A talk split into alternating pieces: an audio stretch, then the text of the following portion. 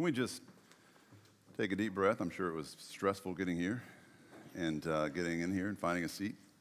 And probably got stuff to do still before the big day tomorrow um, food to make and presents to wrap and uh, kids to wrangle and all that stuff. So let's just pause for just a minute and uh, enjoy just a moment of relaxation and prayer together. Would you pray with me?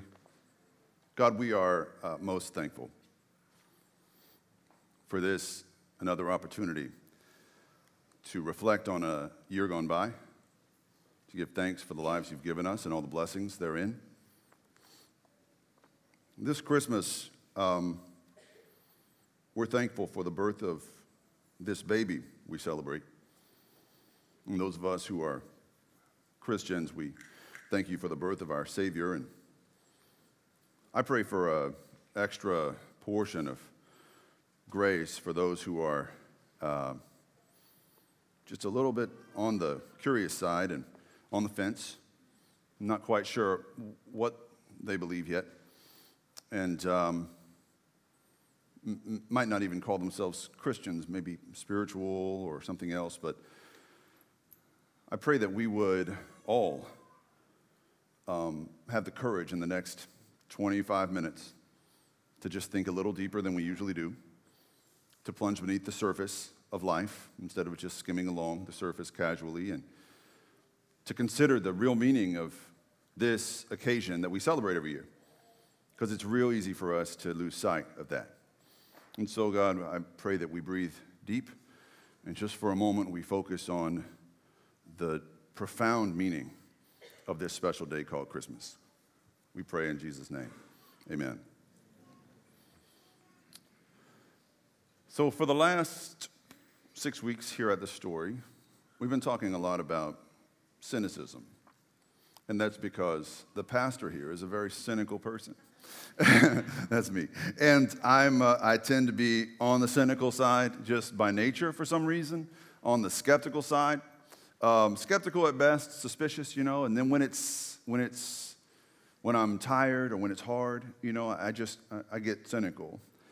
And I've found in the past that Christmas is a, is a time of year that it's easier to feel cynical about things. And I don't know if the same is true for you, but um, I, I, found several in this congregation who feel the same way. And it was especially true for me before I was a believer in Jesus, when I thought that Jesus was just another good teacher and not really that special. I found myself getting really cynical at Christmas because uh, all I saw at Christmas was the commercialization of the holiday.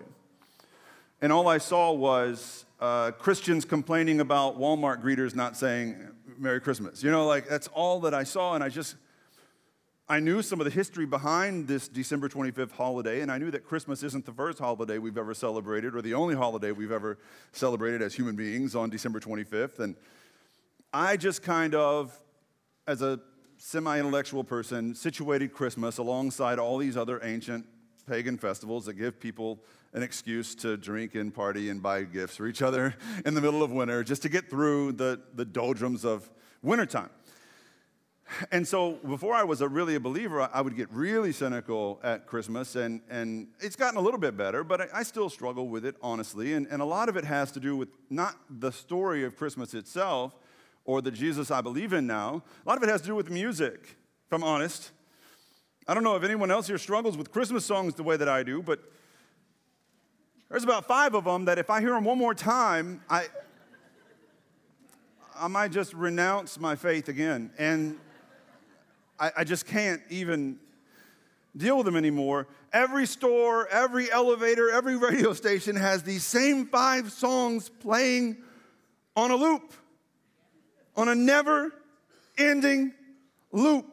And what I discovered as I sat down and thought about these songs is that all five of them make me sin in a completely different way. like, I'll give you a few examples. I'm not gonna play all five, but I'll give you a few examples, a few clips of the songs I'm talking about. There's this one song in particular that makes anger well up inside of me. Anger is a sin, and this song makes me angry. Here it is.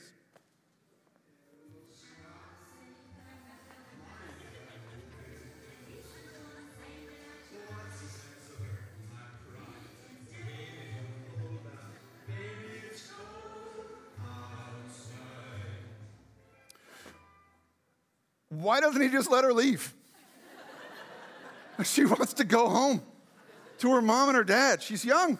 Like, let her go home, man. Like, stop with the excuses. Don't you know what year it is? Like, you heard the hashtag the Me Too stuff and all that. Like, you gotta let her go, you know, like, just giving her all these reasons to stay. She doesn't wanna stay, you know, learn how to spell consent. Like, there's a line there. There's just, for some reason, anger wells up inside of me with that song. And it doesn't end there. There's also, you know, the most commonly addressed sin in the Bible isn't anger, it's fear. And there's this one song that every time I hear it, it's usually when I'm shopping. I, I don't know why, why Target and Walmart, all these stores insist on playing this song as I'm trying to figure out what stuff I'm forgetting to buy. But this just amps up the fear and anxiety within me. Tell me if your experience has been the same with this song.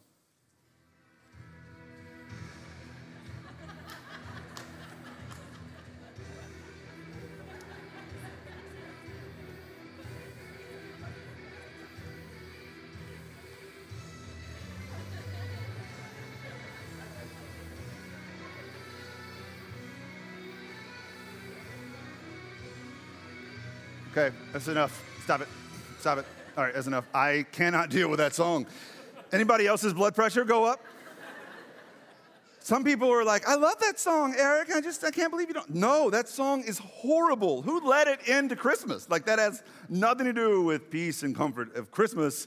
It's just a scary song, and it makes me anxious. So, then there's this third example I'll share with you. Uh, I'm not sure what sin this song makes me feel, but I'm pretty sure I'm not supposed to feel it at Christmas. Here it is.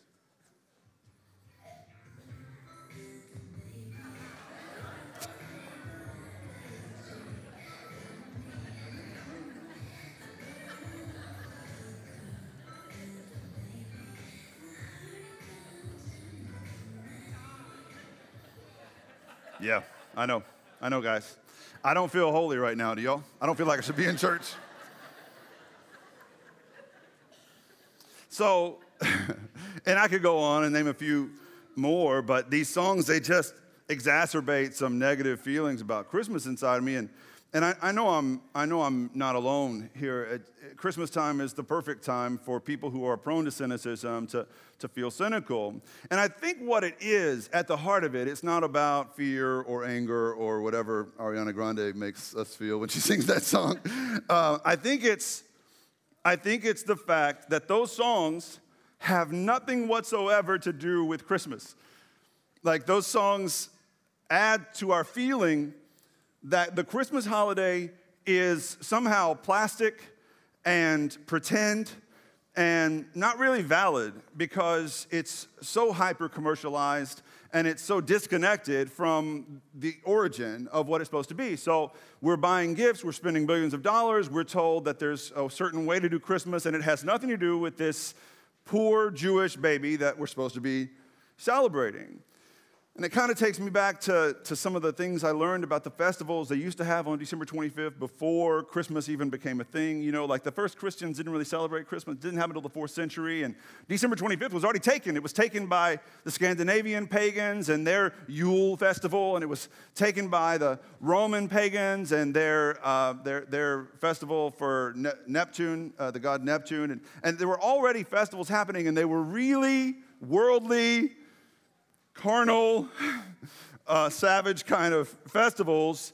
And then Christmas kind of just borrows December the 25th. And it just feels like there's something not right about these celebrations of Christmas. So, you can call me crotchety and old and the guy get off my lawn guy, but I, I did turn 40 this year, so I guess it applies. But, but you can keep your, your Santa baby and your Santa tell me and your Santa's Coming to Town, which is the creepiest song in the Christmas loop, by the way. Uh, just read the lyrics. But instead of Michael Jackson's cute five year old voice, read it with a creepy voice, and you'll see what I mean. It's really a scary song. You can keep all of it. Keep, you know, I saw mommy kissing Santa Claus, which is weird in its own way, and, and just give me, give me what child is this? Like the song my, my daughter just sang, like, give me what child is this? Because there, I think, is where we begin to find the authentic center of what Christmas is meant to be. What child is this? I love this. I love this hymn. I always have. I love it as an adult because I'm a father and I've gotten to see this unique bond between my wife, who is a wonderful mother, and, and her babies. I love it as an adult. I loved it as a kid. I loved it as a kid for different reasons. Because as a kid, What Child Is This was the only song that made it permissible to say ASS in church. So I would sing it with all my heart. Why lies he in such mean estate where oxen Never mind. So don't say it out loud, but you know what I'm saying.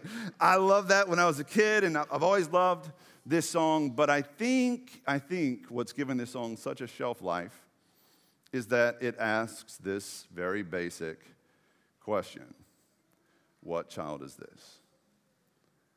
The story behind that song actually goes back quite some time. It goes back over 500 years to the time of uh, King Henry VIII, who was not a very savory character.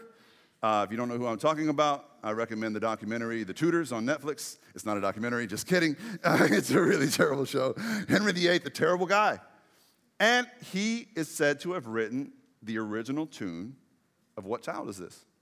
Not the words, but the tune.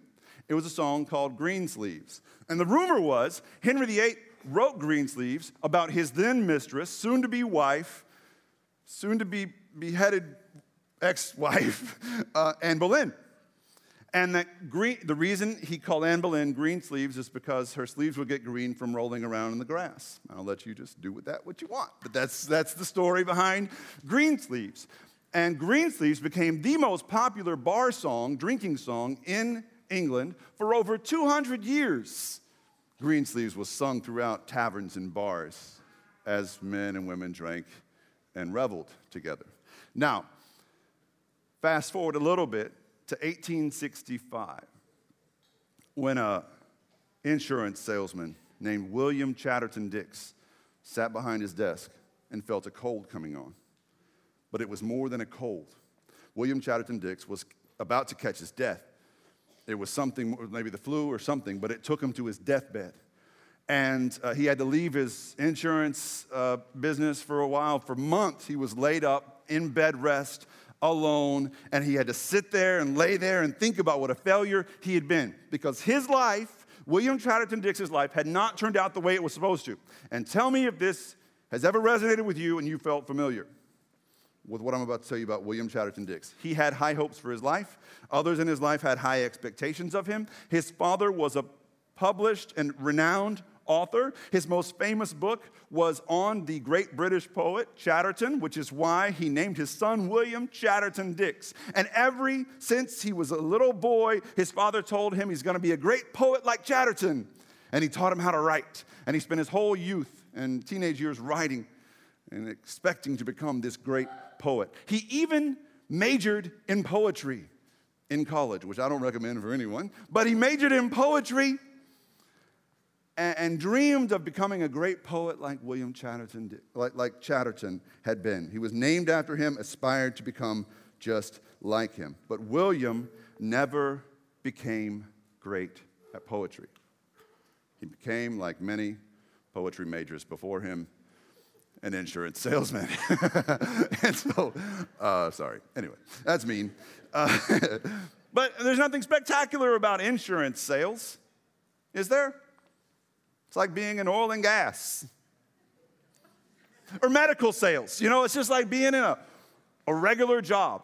And there's always something a little bit sad about somebody who majors in one thing and then spends their life making money doing something completely different. I ran into a Spanish literature major the other day who's a landman. And I, I, he's doing great. He's fine. Like he's got a good family, good income, but something in my heart broke for him. Like just Spanish literature is so romantic, and you turn out to be a landman. You know, there's a little bit of heartache in that. And he felt it too. It wasn't just me judging him. I mean, it was a little bit of that. But, but in William's case, it was even deeper because it was connected to his father's expectations of him. And so, as he laid in that bed, all he could do was think miserable thoughts about what a disappointment he was and how he would never be the great poet that he wanted to be. He even got so depressed that his family put him on suicide watch.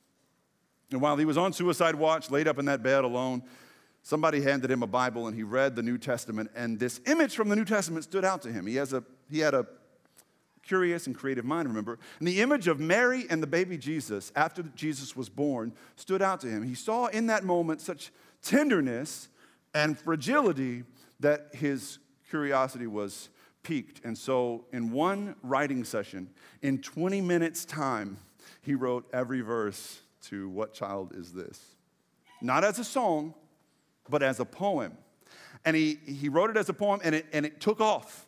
And it was read across America in churches, in liturgies. It was read, uh, in, it was published in newspapers and magazines, secular and spiritual alike. It was everywhere.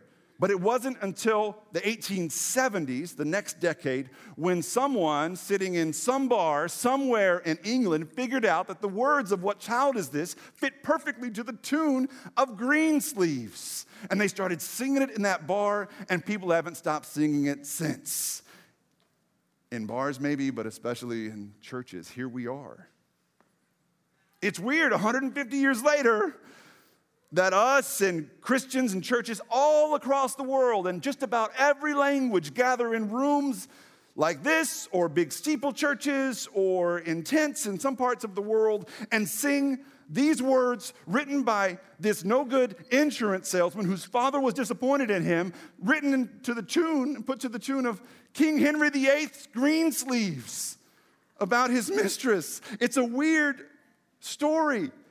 And if you think about it, it perfectly represents Christmas in that Christmas is a weird story too.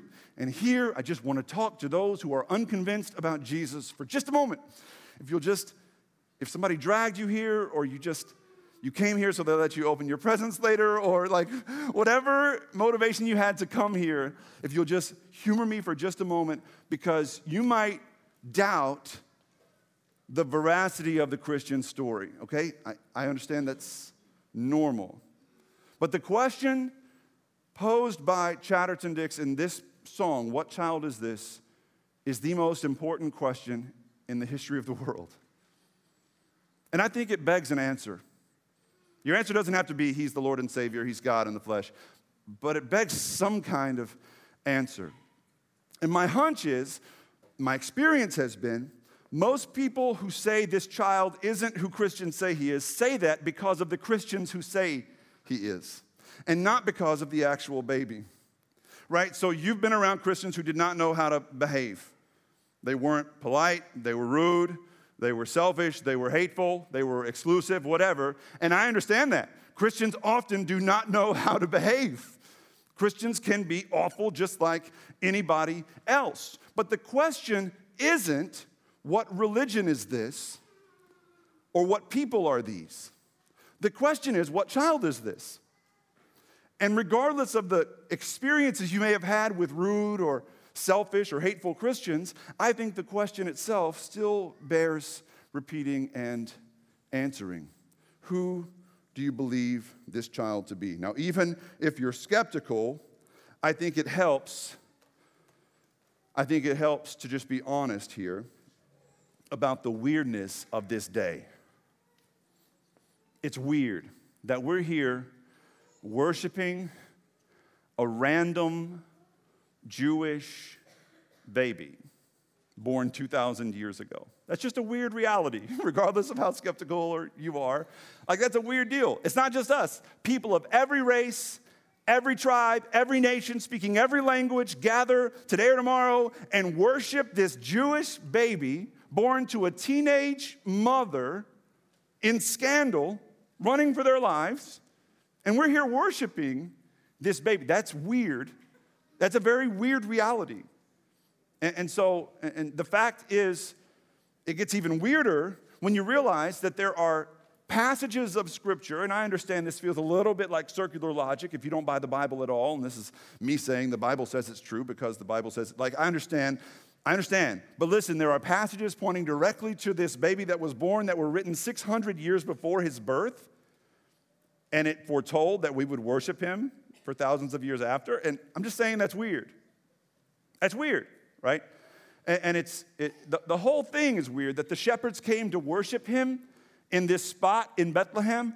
And from day one, ever since the shepherds worshiped him there, people have been paying homage to him there ever since. In the same spot, as early as the mid first century, people were worshiping this baby there, and no one has stopped. If you go there right now, same spot, there's a line around the building, and you have to wait for hours to get in there to touch this, the rock where Mary gave birth to this baby, which is weird. Who wants to touch a rock where a woman gave birth? But anyway, people do it every day, and it's it seems legit. Historically, it seems legit. The only reason this holy site wasn't destroyed is because they built a church on top of it. I know every other church during the Crusades in the Holy Land, every other church was destroyed. This one, the Church of the Nativity, was not. And it was not destroyed because there was an image on the outside of this, an engraved image in stone of the wise men coming from the east to worship this Jewish baby. And when the Muslim troops came to destroy all the churches in the Holy Land, they saw people, three men riding camels that look like them, and they said, We're not going to destroy this place. They look like us. Maybe this is our place. Maybe it was. Because maybe this baby came not just for Jews or for Christians or for any particular religious group. Maybe this baby came to transcend all the lines we've drawn and to make God's true nature known. Listen, all I'm asking is that you honestly wrestle with the question what child is this? And that you consider how weird it is that we're here worshiping this baby.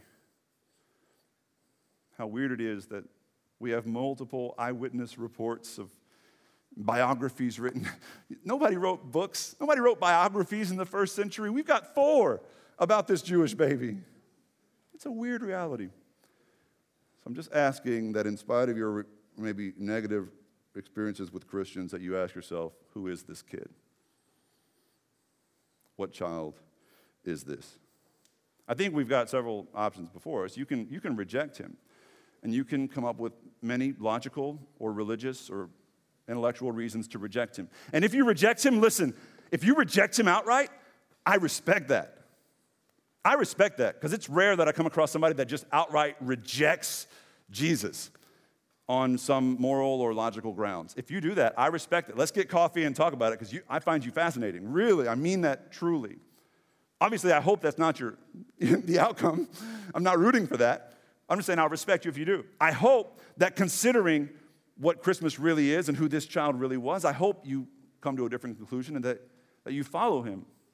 You make him the center of your life. You explore the truth for yourself. What I can't abide is this and this is for Christians and non Christians alike.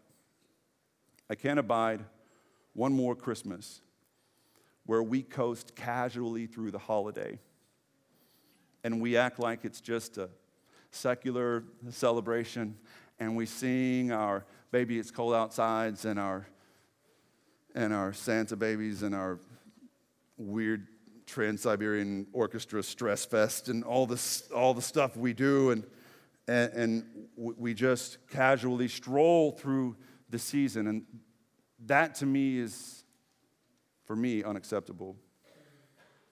I pray that you give it more thought than that and you don't choose to be lazy. I, I know that what you've probably gotten used to is, is Christians getting upset about stores and places that don't say Merry Christmas. I'm not going to shop here if you don't say Merry Christmas to me. I'm actually saying the opposite. I'm saying if Jesus isn't your everything, then it's cool to just call this day something else. Like call it your winter party or something like like because I want those who use the word Christmas to mean it. Because Jesus, this baby, this child is either everything or he's nothing. It's either like the greatest hoax the world has ever seen or this baby, Jesus, came to reveal something to you about the God who made you.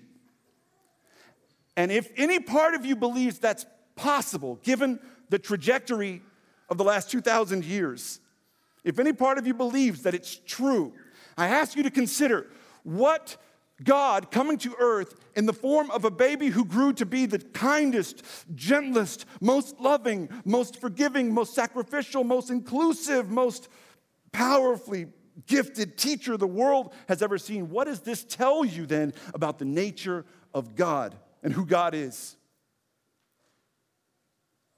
Some of you have heard that the God of Christianity is harsh, bloodthirsty, judgmental. He can't wait to send most people to hell. He revels the thought of that. He loves it.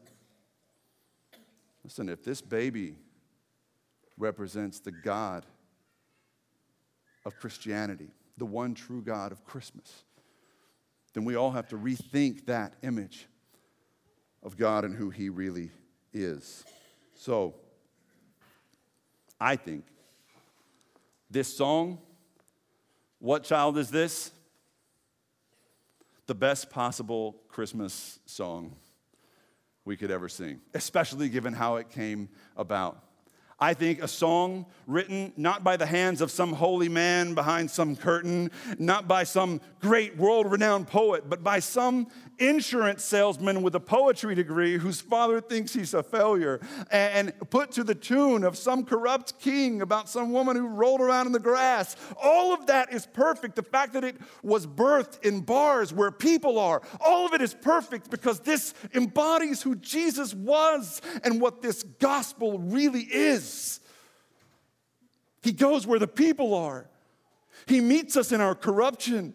He meets us in our shame and our failures. If you've ever felt like my life just hasn't turned out the way I thought it would, if you've ever felt like I never imagined being this ordinary or feeling like a failure, if you've ever thought your life isn't what you hoped it would be, you were the reason Jesus came. He came for you in the state you're in right now. And I think a song like What Child Is This shows us that no matter how ordinary your life feels, no matter how much you despise the person you've become at times, as we all do, I'm telling you, Christmas means He enters in to our despair and to our imperfection, and He uses us. He will use you even in your ordinariness, in the everyday of your life. Y'all, there's nothing more important to me than skeptics and non religious people giving Jesus a second look, giving him an honest chance, free from religion and your experiences with Christians. And if any part of you sits here today and thinks, maybe, maybe I have not given God the benefit of the doubt, maybe I haven't really given Jesus a chance, maybe I've been running, maybe I've chosen to have myself as my God because it's easier sometimes to do it that way. If you're tired of running, if you want to make this God, Jesus, the center of your life, it's really easy to start. You don't have to join a church. You don't have to come back here next Sunday and every Sunday after that. If you do, we'd love to see you, but it's really about your heart. And it could be about the prayer I'm about to pray right now. And if you're on the fence this Christmas, this is the perfect moment to let God enter your ordinary, broken life and lead you toward the purpose for which he made you. If that describes where you're at, I invite you to say the prayer that I'm about to say. I'll say a line and I'll pause for you to say it. You don't have to say it out loud. I know it's embarrassing. Say it to yourself, say it to God in your heart. Let's pray together.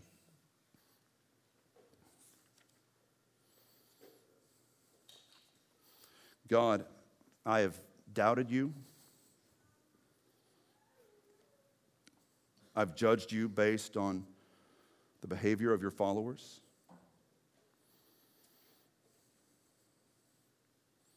I've run from you. And I'm tired of running. I'm ready this Christmas to seek you, to know you, and to love you. Give me courage, Lord, to seek the purpose for which you made me. In Jesus' name, amen.